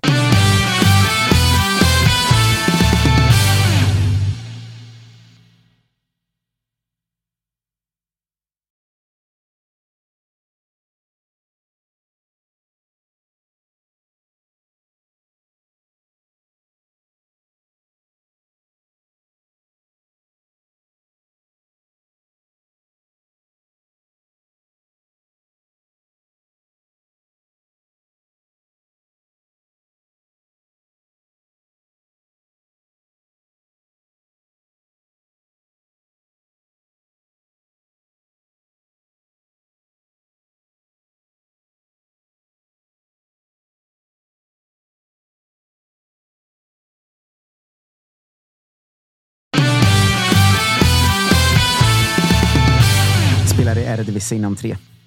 det hörde jag. Känns som att det finns en Hollandsflytt runt hörnet. Verkligen. De är till brorsan där i Holland. Exakt. Det vore ju mäktigt att se dem spela ihop igen. Ja. Det måste ju vara Häckens stora drömvärvning just nu. Eller? Ja, ja, verkligen. Han är ju också svinbra, Simon. Ja, han är ju startspelare där nere va? Ja, är ju, Utrecht, va? han går väl riktigt bra. Så att det, det är nog ett par år bort i alla fall. Det är nog Samuel som drar ner då dit. Utrecht i sådana Ja, fall. exakt. Det är, det är snarare Samuel som drar dit än Simon som drar hem. Det måste vi... Eller så går han för guldet och kastar in alla Gotia Cup-pengar på, på Simon. De Gothia Cup-pengarna som har varit stekta i två år nu. Exakt. Som är, är rätt tom. Men hörni, Tele2 Arena då. Norrköping mot Hammarby, där det ju var lite av så här... Inför matchen har det ju varit lite samma tongångar runt båda klubbarna och om jag ska utveckla det så att folk förstår. Vissa har ju en tendens att missförstå med flit för att göra poänger utav det. Men Peking kom ju från fyra raka vinster. Men jag vet ju att man som Peking-supporter också kände att det har ju bara varit dassgäng som vi har mött i de här matcherna. Medan Bayern har ju varit första fem, klang och jubel, fem raka vinster. Men då har ju alla andra varit på att säga jo, jo, men de här är tippade på botten. Sen kom det tre tuffare lag. Då var det tre raka matcher utan seger. Så att det här var ju någonstans för båda en sån här Ska Bayern vara med på riktigt, då behöver ju Bayern vinna här. Ska Norrköping vara med och slåss om Europaplatser, då behöver Norrköping i alla fall få med sig ett resultat här. Och svaret vi fick blev ju, efter 90 spelade minuter i alla fall, ganska tydligt. Ja, ingen, Absolut. ingen vill ta hit. Nej, men jag, jag kan börja om du vill. Eh, nej, men jag, tycker, jag tycker det var inför eh, matchen så, så pratar ju liksom i Hammarbyled väldigt mycket om att så här, vi vill inte, jag tror det var Imad Khalili som pratade om det inför, att så här, vi vill inte ha liksom en AIK-match till här med Hawaii fram och tillbaka och så vidare, för det kommer gynna Norrköping. Eh, så att jag tycker, det kändes som att liksom alla visste vikten lite grann av att så här, nu har vi tagit två poäng på tre matcher. Eh, nu är det dags att, att kolla om vi, om vi chokar eller om vi faktiskt studsar tillbaka och lirar den jäkligt fina fotboll Bayern faktiskt har i, spelat hittills och som Cifuentes typ vill att vi spelar ute på planen. Och, eh, men jag tycker faktiskt att Norrköping gör en bra första halvlek. Eh, jag tycker de kanske hade kunnat förtjäna något mål där eh, som hände. Men... För Bayern gör ju samma grej som de gjorde mot AIK, som de gjorde mot GIF Sundsvall när det står 0-0. Att man bjuder ju Peking Ja. på en 100% i målchans. Kanske att det kan vara frispark, kanske inte, men oavsett vad. Det, man kan släppa och det gör han. Och det, det blir ju ett drömläge för Peking att ta ledningen där. Ja, ja, verkligen. Och där, jag håller nog med om första halvlek, men det är också lite symptomatiskt att det sen slutar som det gör. då. Eh, för första halvlek, det är inte bara det är ju den bjudchansen, visst. Det är också ett supernickläge för Ortmark. Det är ett bra frisparksläge i slutet. Visst, målchanserna finns där. Och jag tycker första halvlek är, den är ganska jämn. Det är, Hammarby skapar inte så mycket, vi skapar inte så mycket, men det är liksom något slags ställningskrig. Och sen kommer vi ut i andra halvlek och då är det match över. Liksom. Det, det syns ju nästan direkt. Och när, när Bayern får in det 2-0, oavsett om man kan diskutera att det kanske ska vara frispark där, det är skitsamma. Det blir 3-0 och i andra halvlek har vi ingenting i princip. Um, så att jag tycker det finns uh, lite samma som, som vi sa med Djurgården förut, att de kanske gjort lite lustiga byten och inte kunnat vända matchen. Uh, för oss är det ju snarare att vi har inga byten som kan vända en match. Det vi kan slänga in Uh, ja, Mike Sema och Lukas Lima, de är okej och de har kommit in och skapat ett mål den här säsongen. Men det finns ingen kraft som förändra någonting. Vi kan inte ta ut Levi, Markovic eller Totte och få in något som är lika vast eh, individuellt. Och det tycker jag syns i de här matcherna, för där i andra halvlek, ganska snabbt ser man ju nu skulle vi behöva förändra matchbild, för den här matchen är bortom oss eh, nu. Men det finns liksom inget, inget som riktigt kan man vill ju ha det. Två offensiva bra spelare att slänga in. Liksom. Och där visar ju Bayern styrka som inte bara sätter Gustav Ludvigsson utanför startelvan, utan man sätter honom på läktaren. Precis, och även Besara Mm. eh, börjar på bänken. Och, men om man tittar, liksom, nu har ju Norrköping, vi pratade om det lite innan här, men att liksom, de behöver ju ha sina tre key players, Ortmark, Levi och Nyman, eh, liksom, i form. I alla fall två av dem i en Mm. sån här match. Och ingen av dem kommer upp i nivå. Men en grej som jag faktiskt ser i sekvensen som du var inne på, med Sadiko som tappar bollen där. Alltså, återigen tiki-taka-ramsan hit och dit, men Bayern håller kvar vid sin spelidé hela matchen. De kör inga långa bollar från Dovin upp mot Selmani eller någonting, utan vi fortsätter rulla. Vi får upp Norrköping i banan och det kommer en eh, klantig situation från Sadiku som nästan resulterar i mål. Men det är bara upp, fortsätta. Kort passning igen. Och det tycker jag Bayern till slut nöter ner Norrköping på. Och håller kvar vid den idén, till skillnad från att inte våga. Eh, och det tycker, jag, det, det tycker jag var jäkligt fint att se. Att det var, liksom, det var ingen som började klaga på Sadiku eller ville ha ut honom, utan fortsätt. Så kommer vi till slut spela igenom er första press och det gjorde vi till slut bra. En annan grej lite till också. Det var ju en grej som Norrköping hade problem med. Det var ju alltså eh, Jas, alltså vänsterkanten där. De kom ju runt varenda gång. Jag tror det var fem, sex hörnor efter 20 minuter. Eh, och det är ju där Bayern ska spela upp bollen. Eh, och där gick ni i fällan varenda gång. Där kände man ju rätt tydligt. Vi har ju gjort ett backbyte där. Jas var ju vår talang som nu är i Bayern Ja. och vi fick De Brito. Och den här matchen kände man ju att det var nivåskillnad på de två vi har bytt eh, där lite. För jag tycker det var en genomgående grej med hela matchen var att varken De Brito eller Daniel Eid på kanterna kom alls in i den här matchen och Alltså Bayern fullkomligt svärmar ju förbi dem på kanterna där. Det var ju överkörning på kanterna. Eh, Så Ekpolo lämnas själv på sin eh, höger mittbacksplats och Dagerstål blir väl själv på sin vänster mittbacksplats också när det är på, på, på Bayerns högerkant. Och jag tycker som du säger att det syns att eh, att där blir vi överkörda på kanterna den här matchen. Och det är, ingen av dem har ju sin match och De Brito blir ju liksom, han blir utbytt efter 2-0 målet där. Och, ja, det, är det är stökigt för det finns ingen nivå i IFK Norrköping just nu. Det finns en så väldigt, väldigt hög högsta nivå. Den individuella skickligheten på våra eh, offensiva spelare är ju bland den högsta i allsvenskan när det sitter. Men det finns inget att luta sig åt, utan det kan bli hur låg nivå som helst i 20 minuter. Och känslan är just att det är det där också. Att de behöver ha en individuellt bra dag för att Mm. det ska sitta. För systemet är inte tillräckligt bra för att man bara som Bayern då ska kunna mala ner Mm. via... Liksom, utan det krävs verkligen att Totte har dagen. Levi böjer in en frispark. Alltså individuella aktioner. Man Ja. är beroende av individuella aktioner på ett sätt som kanske inte Häcken, AIK, Malmö eller, och Bayern är. Att, för där finns det ett mer radera det jag sa om Malmö pronto. Men, men eh, Häcken, häcken, eh, häcken, Bayern och AIK som ju toppar på 20 pinnar vardera.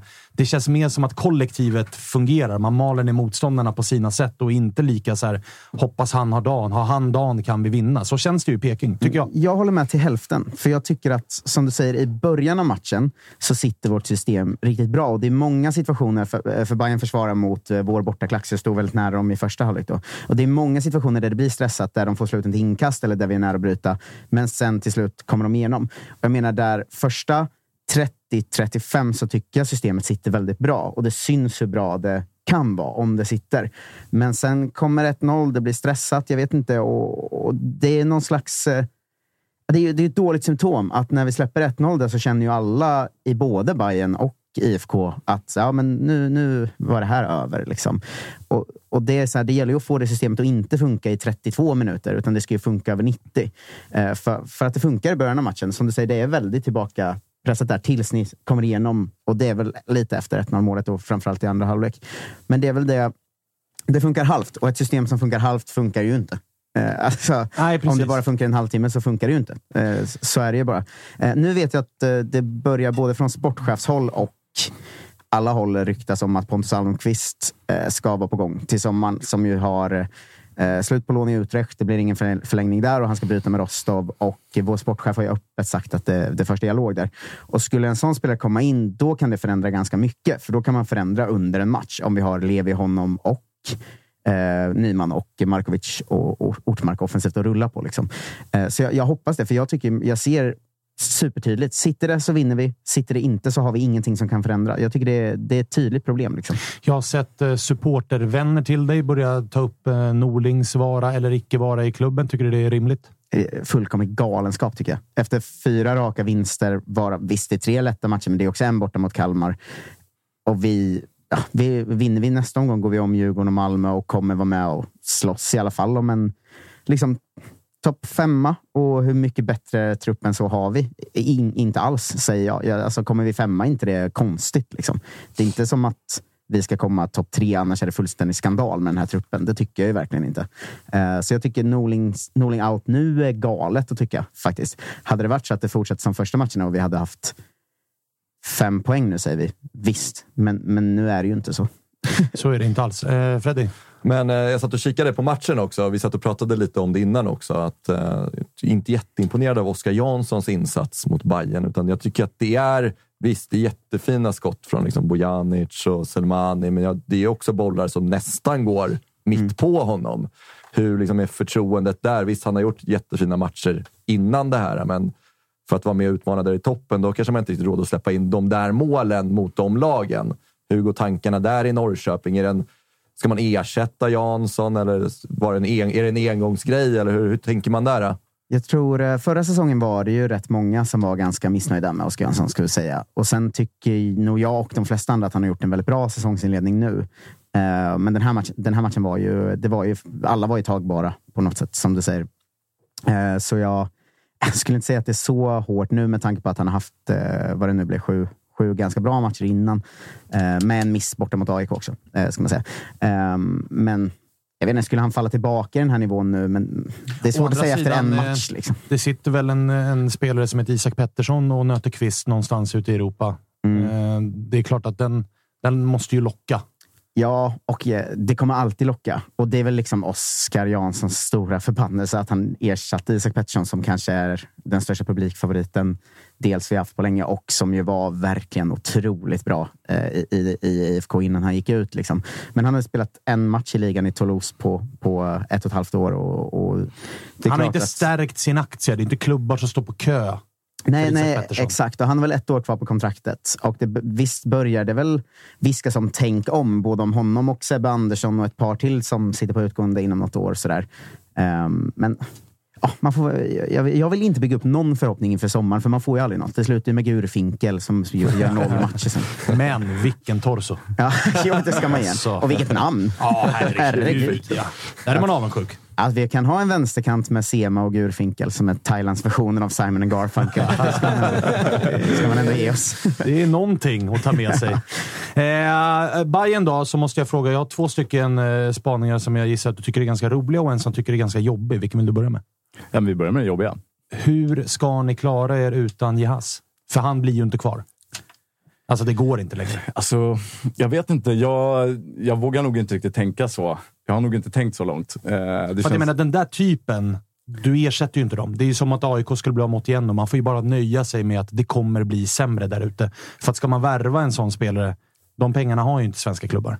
Nej, men jag håller med. Och vi, vi snackade om det igår, jag och några polare. Liksom att, eh, alltså, Jas, alltså, hade han inte valt irakiska landslaget så hade det ju förmodligen varit en, i alla fall en januari-turné och kanske liksom börja liksom, varit aktuell på sikt. Liksom. Jag tycker han har gjort det fantastiskt och utan honom så tappar vi otroligt mycket i offensiven och i anfallsspelet. Mycket går via honom och hans sjuka vänsterfot egentligen. Ja, och fasta Eh, situationerna tar han hand om också. precis. Han och Besara. Ja, men just att hela hans aura tycker jag liksom är precis vad Bayern behöver. Liksom en jävligt lack, liksom, eh, ja, jobbig jävel att möta eh, med fin teknik och liksom stort register. Eh, så jag tycker det hade varit... Eh, jag säger nog, för att vända på det, se det positiva. Ligger vi i toppen av eh, liksom ligan och kan gå för guldet, då hoppas jag att han känner att ja, men det är klart jag stannar. Eh, såklart kan kontrakt locka och den chansen, men, men sådana chanser kanske kommer igen. Så jag vet inte. Det är svårt. För jag satt och funderade på det lite igår, att jag tyckte vi behöver en ny högerback kanske. Eh, för att täcka upp. Sandberg tycker jag har tappat lite. Eh, Jag tycker Björn Paulsen, visst han kommer in och stänger lite igår, men det är ju ingen liksom. Och, Joel Nilsson. ja, ja, kanske. Eh, Vi absolut. tackar och tar emot för Joe Mendes, kan jag säga. Ja men, ja, men precis. Och det är det. Vi vill ju inte göra... Vi vill ju liksom hitta något sånt där till oss nu kanske. Eh, och kan vi behålla Jas och liksom förstärka den? För jag tycker att backlinjen har varit ett stort problem eh, överlag. Och nu har vi verkligen satt det, tycker jag, med Jas och Fenger. Jag tycker de gör det jättebra. Eh, och Kurtulus är väl ett stort utropstecken som jag verkligen måste lyfta här idag. Jävlar vad bra han är. Ja, jag. men jag tycker han, är, han går in och verkligen är kanske vår bästa mittback i den här säsongen. Eh, och petar egentligen Magyar helt rätt. Eh, och kanske ska fortsätta göra det. För han är också en elak jävel på planen. Stor och stark, bra fysik, bra teknik. Kastar sig in i situationer offensivt. Eh, en riktig drömspelare egentligen skulle jag säga för Hammarby och, och jobba vidare och bygga kring, tycker jag. Och kan vi få behålla Jahas och växla ut honom eh, så tror jag att försvaret verkligen börjar sitta. Eh, han har fina fötter också till det som Cifuentes vill spela. Ja, för jag Så håller att med det- dig om uh, Jehas. Alltså, för det där är ju, alltså, de åren ni spelade med Vladimir Rodic, han var ju samma typ, alltså karaktär som gärna liksom bröstade upp sig. Men som motståndarsupporter, när Rodic bröstade upp sig, så var man ju typ såhär, gubben kom igen, du, du är sämst. Alltså, Exakt, du har inte exakt. mandat att komma här och vara kaxig. Men Jehas är ju likadan, men han är ju otroligt jävla bra. Precis. Så där blir man ju snarare så här: wow, okej, ni menar ju allvar. För det här är, en, det är ju en karaktärsspelare och det är en kvalitetsspelare i samma person. Liksom. Precis, och han bara växer och växer för varje match. Ju mer han spelar och börjar bli en publikfavorit. Liksom. Alla pratar om honom. Liksom på, var på Bayern bar innan matchen igår. Liksom. Han, han börjar verkligen klättra upp som en av de liksom, key players i, i Hammarby för supportrarna också. Publikfavorit. Eh, med kvalitet. Det är inte bara den här liksom, Djurdjic, lacka figuren som håller på att liksom, få med sig fansen. Han har också kvaliteter. Eh, så det hade varit ett jättestort tapp för Hammarby och, och det är klart att det finns en stor risk med att tappa honom. Absolut. Eh, som, som Och Jesper. Jansson, Jesper Jansson hatar ju inte att sälja. Nej, Alltså- absolut. Och jag, jag kan tänka mig att alltså, Jahas känns ändå som en lirare som gillar schyssta bilar, snygga kläder, kanske palmer eh, och pooler och så vidare Mm. till sin klubb. Då. Ja. Och det kanske han inte kan få runt eh, Årsta. Liksom. Det blir svårt. Ja, men jag tror det. Svårt. Eh, Det är väl bara Trelleborg i Sverige som har ja, men precis. Eller om, ja, Men där exakt. finns inte, där finns inte liksom... polare. Och paran.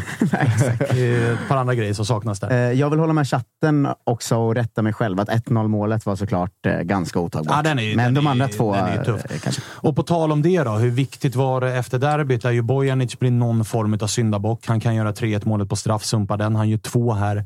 Men kanske ännu mer att Astrid Selmani, för det vart ju verkligen, kan jag tänka mig. Vi hade, vem var det som var med oss efter det? Eh, Efter derbyavsnittet så hade vi med oss en Hammarbyare i studion som var inne på att så här, kanske fått, ja, det var ju Walter, så här, kanske få dra i sommar.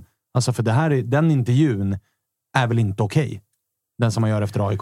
Nej, ver- verkligen inte. Och, och liksom, samtidigt kan man förstå honom. Jag tror han är ju en känslomänniska eh, som eh, där har gått tungt. Eh, och Han ska vara den som bär vårt anfall och ska göra målen och har inte det uteblivit. Så jag, jag kan ändå köpa att han eh, drar ett par grodor liksom, och vill mycket. Han vill ju mycket. Han har så mycket hjärta och, och krigar. Så att jag är sjukt glad för hans skull idag att han fick göra det där målet och fick komma in. Jo, men nu, Eh, är det liksom, nu har han ju 1-1 på sig själv. Ja, Alltså ja, men- intervjun minus målet direkt efter. Precis. Pang. Men det är ju det där. Det är, alltså en, spelare, gör man mål så är allt förlåtet ganska snabbt i, den- i den här fotbollsvärlden. Men som supporter och på läktaren, eh, när man står där, då är det så här. Folk är trötta och har varit trötta på Selmani för att det inte blir några baljer. Stolpe ut, stolpe ut, stolpe ut. Det måste vara stolpe in. Det måste vara, vi måste ha en anfallare som gör sina 15 för att vi ska vara med och slåss där uppe. Eh, och eh, och jag, det var som Cifuentes sa där i, i presskonferensen, att han, han, eh, han ville ha mer. Han vill ha mer mål, han vill ha mer från Selmani och därför startade han inte heller mot AIK. Eh, och gjorde en eh, superträningsvecka eh, och stannade kvar. Och han sa att det var liksom high performance och, och så vidare. Så att, eh, han har gjort jobbet. Eh, sen vet jag inte om det räcker till en start i, i Svenska cupfinalen. Eh, Nej, för den ska man ju ha med sig också. Att så här, i, å ena sidan, när startelvan kom, så vart man ju utifrån lite chockad att så här, oj, Selmani är med. Mm. Efter den petningen, inhoppet som är sisådär. För att alltså, visst, han, han får ju ett uh, jätteläge. Flaggan kommer upp, men det man fan ska ha med sig också är att han bränner ju en till från en meter mot AIK. Fine att så här, han gör mål, flaggan kommer upp och det är en felaktig offside och allt vad det är, men han gör i alla fall, han är där och gör målet. Den här bränner han också. Intervjun på det och så belönas han med en start. Men sen såg man att så här, okej, Besara är inte med, Ludvigsson är inte med. Roterar han här för att Selmani sen ska bänka i kuppfinalen? Så det blir det intressanta nu. Att så här, får han en ny startplats nu? Hade du gett han det? Jag hade gett den till Ludvigsson. Eh, med, med tanke på Ludvigssons liksom, eh, spel hittills i år eh, och vad han kan tillföra mot Alltså rent liksom, smartness känner jag att han är där lite längre fram än, än Selmani. Och mot Malmö så kan det kanske ge mer för stunden. Men sen är Selmani också en, en väldigt bra spelare att kunna kasta in. Han kan ju förändra matchbild med sin energi eh, och det tycker jag Eh, han var jobbig igår mot Norrköping försvar, även om han inte skapade så himla mycket. Liksom. Så tog jobbig är han ju alltid. Han är ju jobbig, han tar löpningarna, han klappar igång sina lagkamrater, även fast det är en riktigt dålig macka och sådär. Eh, och det, sådana spelare kan också ge en del, men det är klart att man önskar sig en, en, en anfallare som står på Jeremejeff-siffror just nu. Liksom. Det, är- det är inget snack om Han saken. är ju dessutom från Malmö och man möter Malmö i en final. Alltså, det, är klart Ja. det är någonting eh, som kanske inte spelar in för Marti, men det spelar ju in för honom. Mm. Är, bara- han, eh, är han bänkad och Malmö vinner, då är det ju bara springa fram med intervjumickarna efter matchen för varenda journalist på plats. Alltså. Gud, Ja, men då har vi ju bra. Ja. Men så en grej till bara, eh, liksom, som du nämnde innan där, eh, Kristoffer. det var ju Bojanic som tar en revansch från straffmissen. Eh, också Cifuentes hade pratat om att han hade haft en tuff tid efter det. Att han tog på sig mycket av poängtappet egentligen med, med straffen. Eh, och eh, Han går in och är egentligen Bayerns viktigaste spelare, eh, tycker jag, eh, tillsammans med Besara. Det är de som står för det kreativa och, och så vidare. Och han visar upp eh, med binden liksom och hänger två. Eh, och jag tycker ju faktiskt att ni, ni skyller Oskar Jansson på jävligt mycket, men när fan ska man få göra liksom, en riktigt snygg kasse utan att keepern ska liksom ha tagit den. Det är stenhårt det där skottet. Ja, Den- 1-0 målet Ja, men det andra den- också. Den wobblar där i luften. Du vet, man, Cristiano Ronaldo har satt många sådana där. Då är det inte många ta. som skyller på målvakterna. Nu vill inte jag jämföra Bojanic och Ronaldo det första jag gör när jag kommer hit. För det är typiskt bajare att göra det. Eh, Men, men jag tycker Där har vi också det... skillnad i torso för övrigt. Ja, Bojanic, Ronaldo. Ja, verkligen. Hade, alltså, om de två hade legat på stranden samtidigt så hade...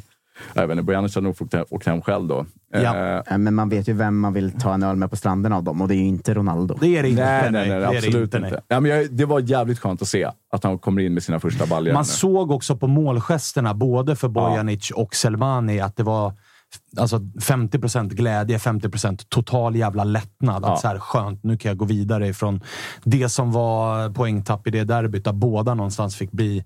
Den ena på plan fick ju bära hundhuvudet, den andra utanför plan fick ju bära hundhuvudet för att liksom, det vart värre än vad ett kryss mot AIK egentligen är.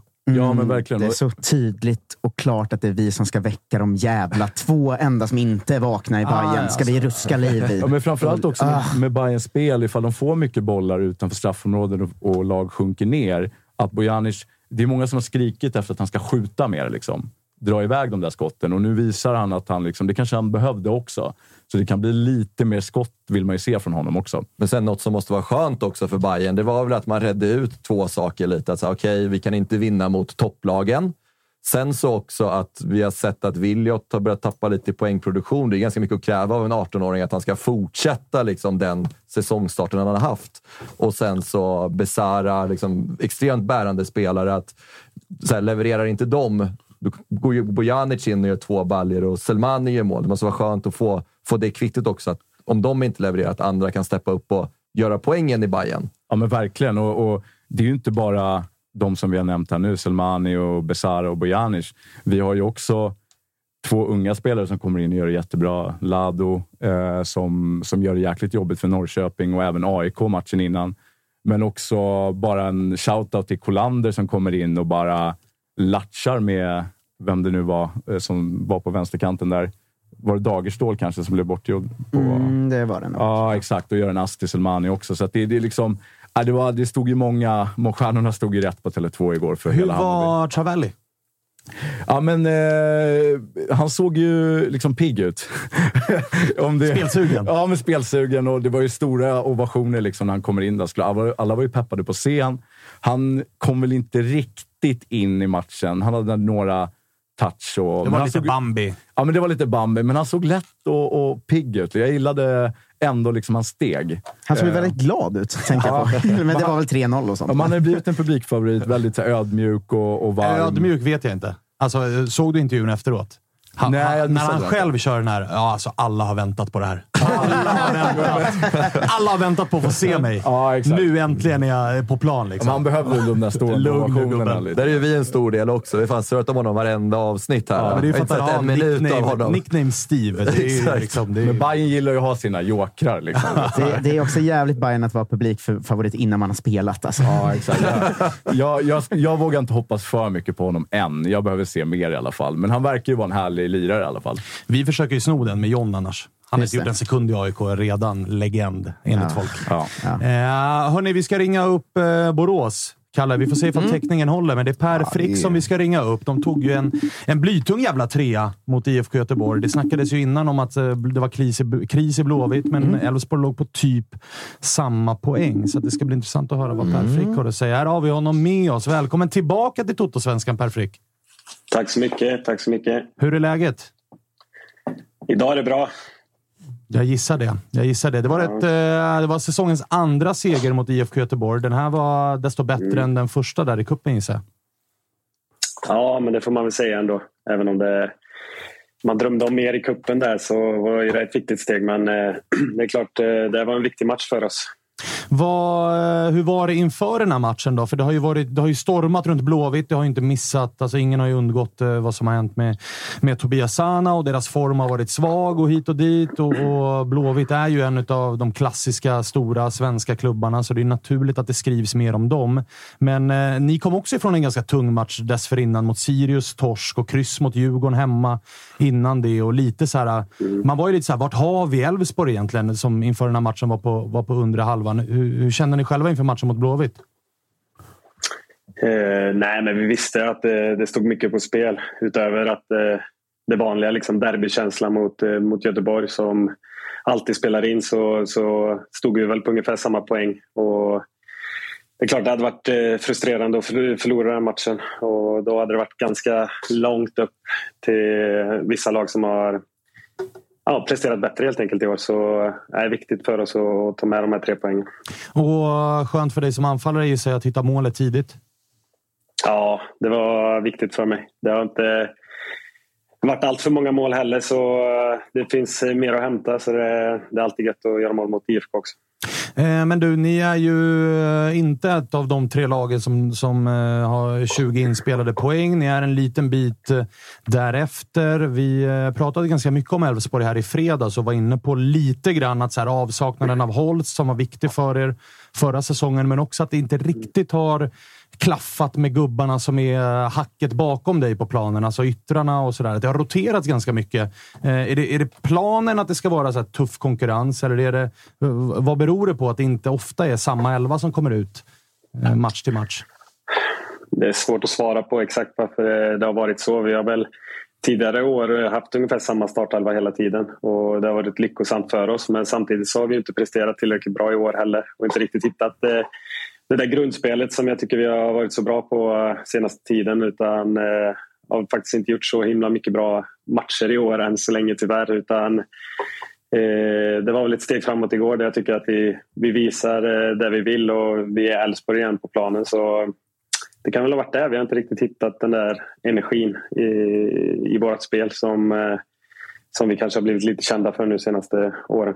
Gjorde ni någon eh, skillnad inför matchen eh, mot Blåvitt här eller var det liksom eh, tugga på med det ni alltid har gjort och hoppats liksom upp med energin bara? Nej, det är ingen skillnad egentligen, men det blir, det blir ganska automatiskt en stor match för oss. Det är klart det är den största matchen för året för, för Elfsborg att möta IFK Göteborg och på hemmaplan och allting som var. Och det var för det är mycket publik nu på Borås Arena så eh, det var en eh, underbar atmosfär och allting runt om. Så, så det är klart det är lite lättare att tagga till till en sån match men eh, det är väl det som har varit vårt problem i år lite att vi inte har, har haft den där energin som vi hade igår i övriga matcher. Hur var, vad säger du om Blåvitt då och deras eh, insatser i den här matchen? För jag vet ju, vi har inte med oss några Blåvita i det här programmet. Det kommer vi ha senare i veckan. Men jag vet ju att de kommer tjata om vi hade högre XG och vi skapade bättre målchanser och sådär. Men vad säger du om, om eh, motståndet? Alltså, det, var, ja, det där med statistik. Jag vet inte. Jag tyckte första halvlek framförallt, det kändes som att vi var ganska mycket bättre och skapa fler chanser till att göra mål. Eh, där vi kanske, jag missar bollen bland annat. Jag vet inte hur det räknas i så här XG. Eh, så jag tycker vi var några snäpp bättre än IFK Göteborg i första halvlek och leder välförtjänt. Sen eh, efter 3-1 visst så, så låter vi dem ha lite boll och sådär men eh, eh, första halvlek tycker jag speglar eh, skillnaden på, på lagen. Och vad väntar för er här nu i eh, avslutande omgången innan det blir eh, lite ledigt? Norrköping borta sista. Eh, oj, en oj, oj. tuff match. Så det är klart, eh, få, få med oss ett bra resultat där så um, känns det som att vi går in i hösten med bra, bra energier. Ja, men den är rätt viktig. Alltså, tar ni den, då kliver ni upp på, på 17. Då är ni förbi Djurgården och Malmö. För det, tabellen lurar ju en lite nu när Djurgården och, och Malmö och AIK har en match eh, mer spelad. Så det var ju, det var ju Mm. lite av en sån här, lite av en måste-match här mot Blåvitt nyss med tanke på att ni båda var ganska jämna i tabellen. Seger här och seger mot Peking och gå på uppehåll med två raka vinster mot tungt motstånd. Kan det bli en ganska fin höst ändå för Elfsborg? Ja, men det är det vi siktar på. Eh, fan vad fint. Eh, Freddy vill komma in här med en fråga också. Göteborg kommer ju från några stormiga veckor liksom, med hela den här Sana-gate och lite, men, lite internt tjafs. Eh, Är det någonting ni surrar om inför matchen? Att, så här, är det någonting ni kan nyttja till er fördel? Är det någonting ni pratar om i omklädningsrummet? Och, har du varit i sådana situationer själv där ni har haft de problemen i laget och man märker att ja, men, det är lite problem internt och det kanske inte riktigt klaffar på planen? Eh, alltså, vi försöker väl mest att fokusera på vårt eget men det är klart vi har koll på motståndarna och eh, man, man tittar alltid på motståndarnas startelva. Och det är klart vi försökte väl kanske styra dem lite mer till, till sin vänsterkant igår såklart. Där det var lite nya spelare och sådär och ny ung mittback där också. Sen eh, så tycker jag de skötte sig bra också men det är klart att man eh, man tittar på startelvan, kanske inte helst vill att eh, Aiesh ska ha för mycket boll utan gå på andra kanten sådär. Men eh, ja, jag vet inte om man kan utnyttja det så mycket mer än att eh, köra sitt eget race. Framför allt så tror jag att ni utnyttjade det väldigt bra genom att göra första målet och ganska tidigt. För det kan jag tänka mig. Du har ju varit i perioder där det, det har gått sämre. Man har varit inne i svackor och det har varit... Det behöver inte vara stökigt internt, men det kan gå dåligt sportsligt. Då kan jag bara tänka mig att det är jävligt jobbigt att få 1-0 mot sig i den nionde minuten. Man känner lite så här, here we go again. Ja, ja jo, men så är det ju. Det, det är klart att när man är inne i en sån period när man eh, inte lyckas med småsakerna så, så brukar det bli så där att man helt plötsligt ligger man under fast man kanske har gjort det bra i vissa matcher. Och, och det är klart, det, det är tufft mentalt när man är inne i dåliga perioder. Så är det. Du som är eh, en av fanbärarna i klubben, då, tror du... Eh, det blir spekulation såklart, men, eh, hur tror du? Det är ett fönster som öppnar här inom kort. Tror du att det kommer hända saker i, i truppen eller känner ni att så här, både in och ut, att det är ganska, det är ganska lugnt? Nej, men jag tror det finns ganska många eh, spelare i våran trupp som är intressanta att knyta till sig om man är en större klubb än IF Elfsborg. Så det kan säkert hända saker. Det är så som fotbollen funkar. Och kommer rätt pengar så kommer väl Elfsborg antagligen släppa vissa spelare. Men vi får se om det dyker upp någonting för, för dem. Perfekt blir kvar. Ja, det blir jag. Är det lo- lockare med ett utlandskontrakt? Du har ju ändå varit i Elfsborg sedan 2009. Uh, och- Signat väl fan nyss nytt? Ja, men jag så här, Ja, är, exakt. är det suget liksom för egna klädesmärket som gör att du är kvar i textilhuvudstaden eller intressen vid sidan av? Ja, det, det är så mycket saker. Det, det blir så när man har bott i en stad så många år som jag har gjort så är det klart att det är många saker som håller en kvar här. Eh, och inte minst kärleken till Elfsborg. Men det är klart att skulle rätt sak komma och någon gång kan man titta utåt och se vänner som är ute i Europa och spelar att eh, det hade varit lockande att testa något nytt och få en ny utmaning. Men det gäller ju att man presterar också ganska, på en ganska bra nivå när man är 30 år ifall man ska få den möjligheten. Och jag har väl inte riktigt haft den våren, får man väl erkänna. Så Andreasson kan vara ganska lugn över att du inte är en av de som stressar honom, men det kanske finns andra som är eh, hetare villebråd där ute på marknaden.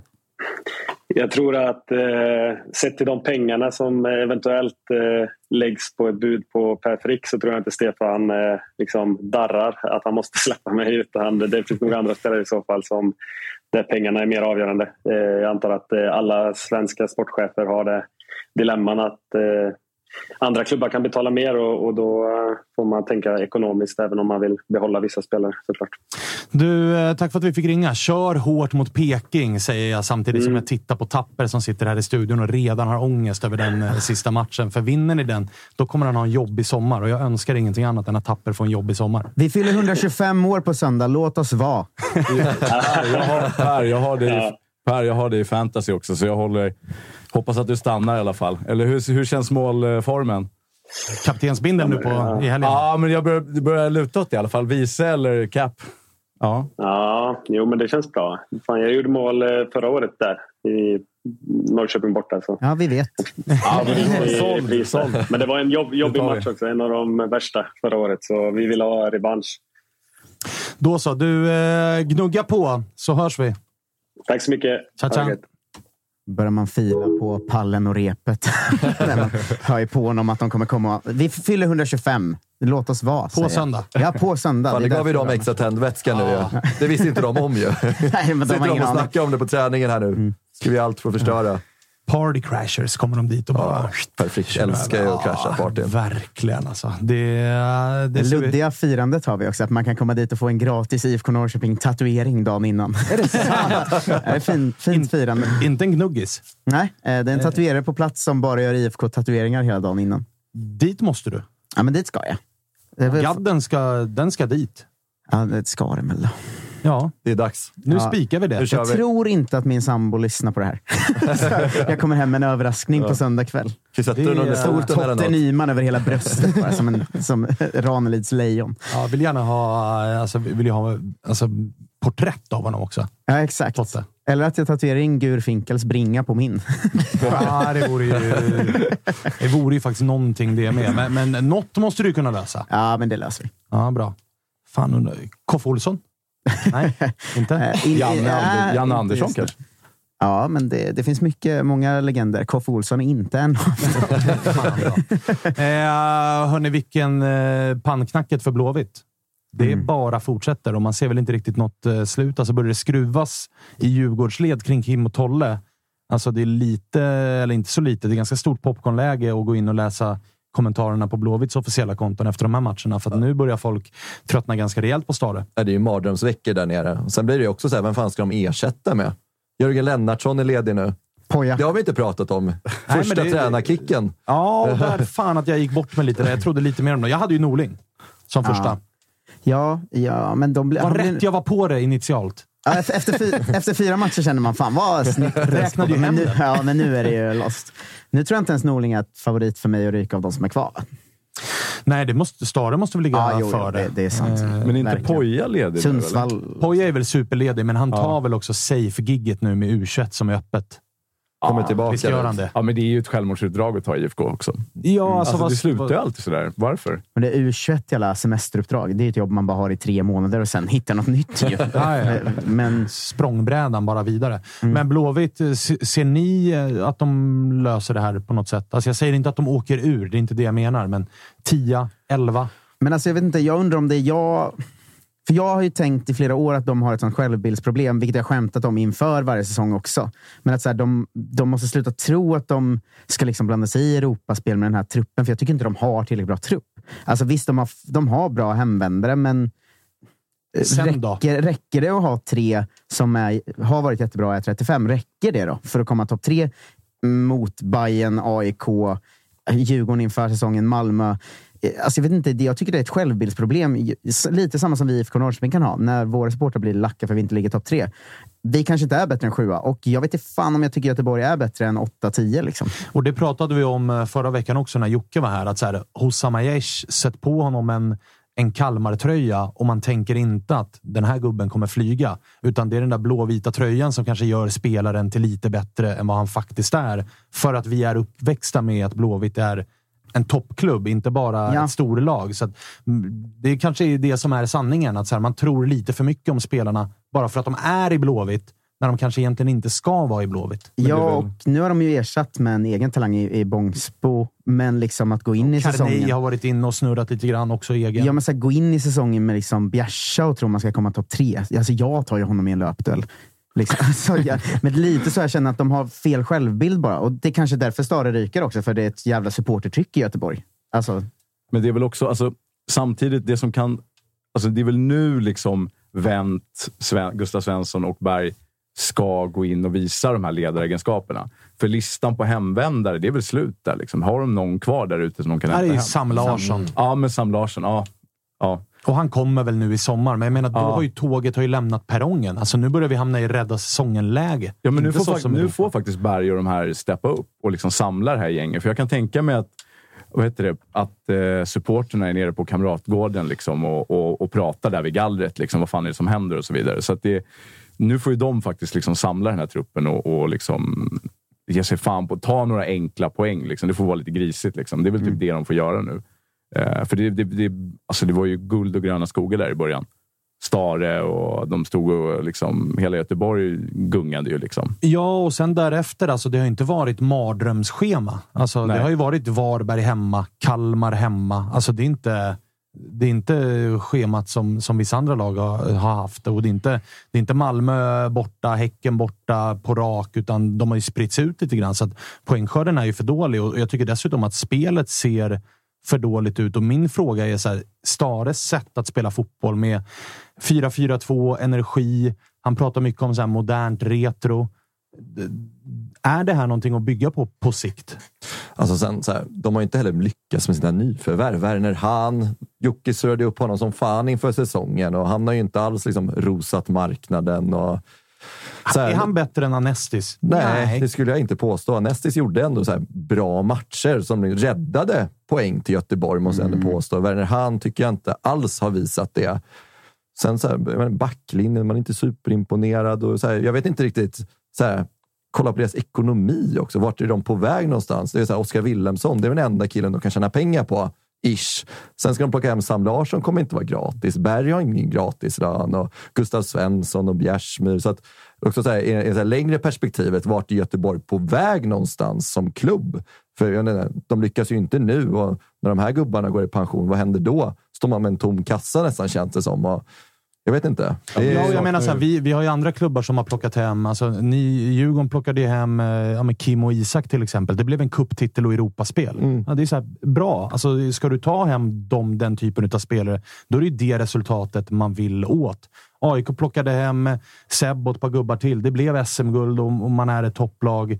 Eh, Alltså, jag menar, att plocka hem Berg och Oskar Wendt och komma tia i allsvenskan. Och hur långt, Alltså, hur mycket orkar de också? Ja, bara sitta och det blir- harva liksom tionde plats i allsvenskan. De, det? de kommer väl också hem för att liksom, ah, men nu ska vi bygga ett topplag. topplag. Det är guld och gröna skogar. Så ligger man tia. Det är vi ska liksom, ta det, dem tillbaka till toppen. Ja, så det, det, de, de gör ju inte det här för kulornas skull. Liksom. Det är, så de är här för att liksom, göra Göteborg till topplag. Lyckas inte alls med det. Och det är som du är inne på Matteo också. Det är de som ska, det är de som ska bära laget nu när det går dåligt. Se, ser man ingenting av. Ja, men bredden är ju, är ju inte bra heller. Alltså, det är ju det. Går någon av de här gubbarna sönder, det är inga roligare anfallare tycker jag de kastar in. Vad är det?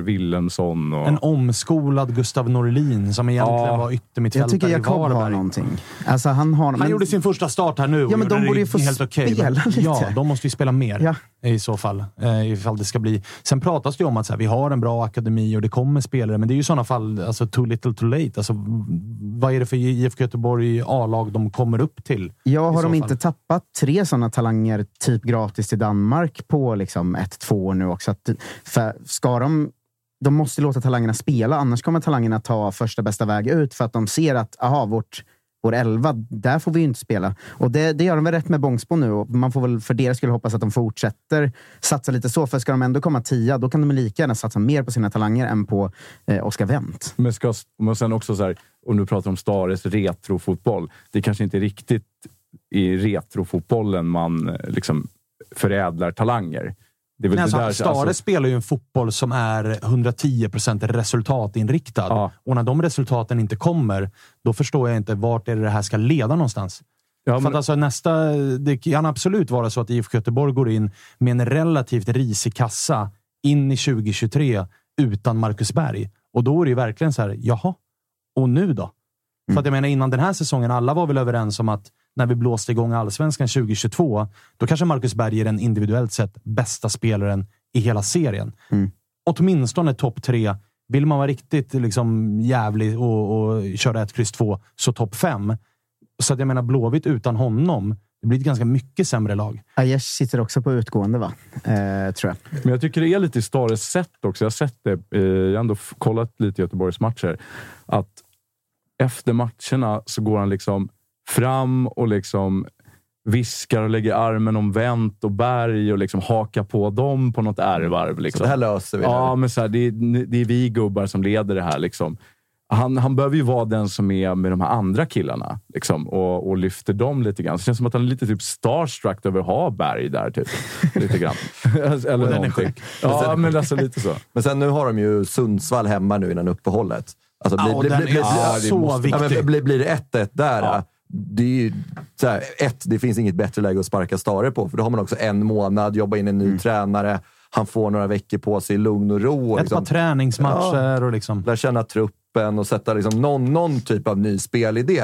Så att det är ett ganska bra läge också om det inte går som det ska mot Sundsvall och kicka Stare. För då har man den här månaden på sig att och styra upp det här. För det, det måste bli bättre. Men är det inte dåligt för dem också nu när det troligtvis då blir en 3-0-vinst mot Sundsvall och eh, de kommer kunna sitta och ha vinkeln att så här, men nu har vi vaknat igen och efter uppehållet kommer Sam Larsson och då kommer Jo, allt det, blir, det, det är en pyroseger. Liksom. Ja, det är ju en falsk trygghet man kommer Exakt. vaggas in i om man vinner med 3-0 mot Sundsvall. Så att det skulle ju vara uppfriskande och väldigt icke-allsvenskt om de vinner med 3-0 mot Sundsvall och Stare får gå.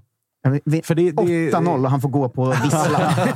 Tackar vi. Dörren är där borta. Men vad skulle Göteborg behöva för typ av spelare att få in då? Yngre till att börja med. Eh, Finns det så- namn liksom? Alltså, jag vet inte. Vad, alltså, vad, vad kan de göra med den? Till att börja med behöver ju Sam Larsson komma. Och Ja. kommer Sam Larsson, då är frågan, ska det här laget spela 4-4-2? Det är liksom, jag tycker att det, det finns, ganska, finns ganska bra material för att spira, spela en 4-3-3 med Aiesh till höger, Sam Larsson till vänster, Berg centralt och så har du ett tremanna mittfält med, med Tern, Gustav Svensson och Alamari eller Jakob. Alltså där har du en ganska så här Ja, modern den där uppställning. där uppe är den trion klass. ska kunna göra grejer och så har du en backlinje. Sen tycker jag, och det har ju Jocke och de varit inne på, att mittlåset är ju lite för dåligt. Den här, de har ju skrikit efter en vänsterfotad mittback.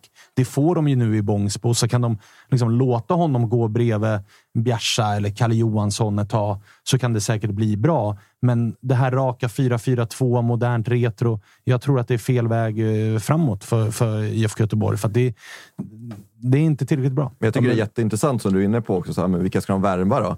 Vilka vill komma till IFK Göteborg? Ja, vad kan måste, de värva? Ja, men de måste också säga, vart är vi i näringskedjan just nu? Så här, vi kan inte leva på att vi är IFK Göteborg som vann massor med titlar på 80-talet och vann någon titel här på 20-talet. Att, så här, där måste de också hitta sin plats i näringskedjan. Vem vill gå till IFK Göteborg som ligger 10 i allsvenskan? Mm. det, det men- så här, då får man gå ner och jobba lite i superettan och kanske kolla lite ja, men Varberg, Sundsvall. De har ingen som är tillräckligt bra för att gå till Göteborg. Så att, Ska visa att det kommer vara ett ganska tydligt eh, Afrikaspår nu i och med att de har eh, snott eh, IFK Norrköpings chefscout Stig Torbjörnsen som jobbar väldigt mycket med den afrikanska marknaden.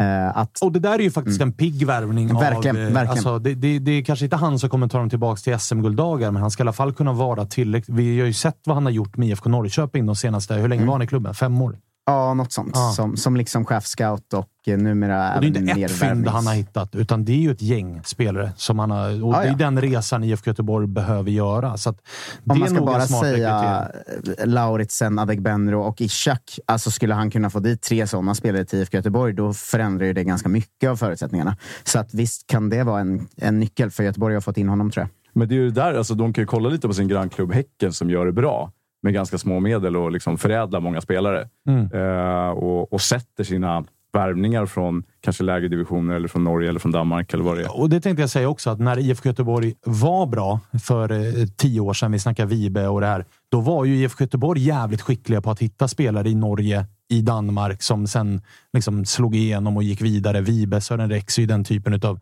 utav gubbar. Det gör ju Häcken idag och inte IFK Göteborg. Precis. Så där har det också varit någon form av Men tror du de har kvar eh, telefonnumret till eh, Marek Hamsik eller?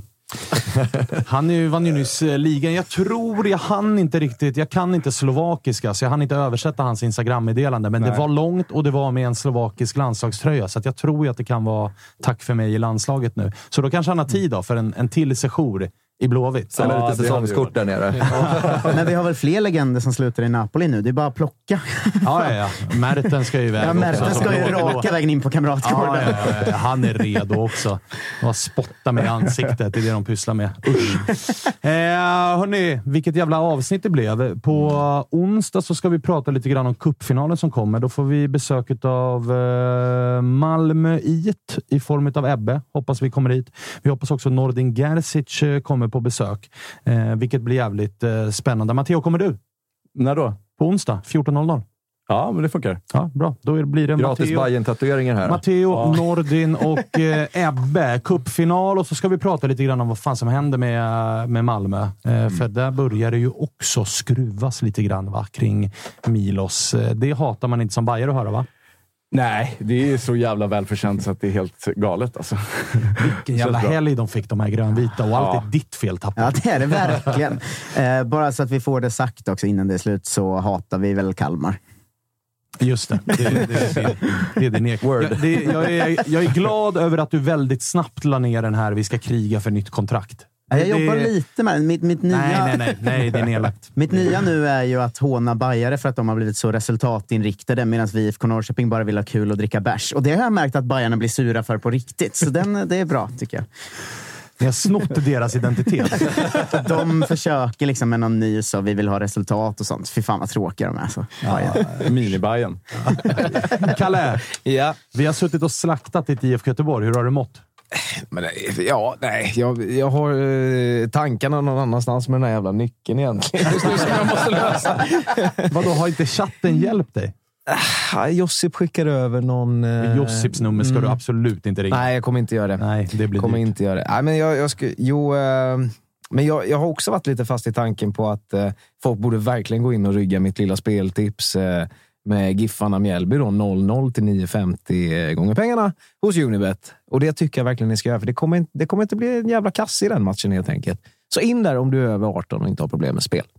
Tack för idag, Kalle. Du, Tack. du rattade det här med den äran. Trots att Tack. dina tankar var uppe på NP3 Arena i Sundsvall och i eh, hur du ska få ner eh, kattmat till din katt. Men- komma in och sova och hela den här grejen. Ja, det blir, det blir spännande, spännande timmar eh, framåt här. Ja. Eh, det här måste du nästan live-rapportera. Följa upp sen på sociala medier. Ja, ja, Eh, skit i glidstart idag. Fokus på det inbrott. Jajamän. Fan vad fint. Eh, tack för att ni lyssnar och tittar på oss. Vi hörs igen på onsdag. Då blir det återigen sprakande från Toto-svenskan. Hej på er! Hej.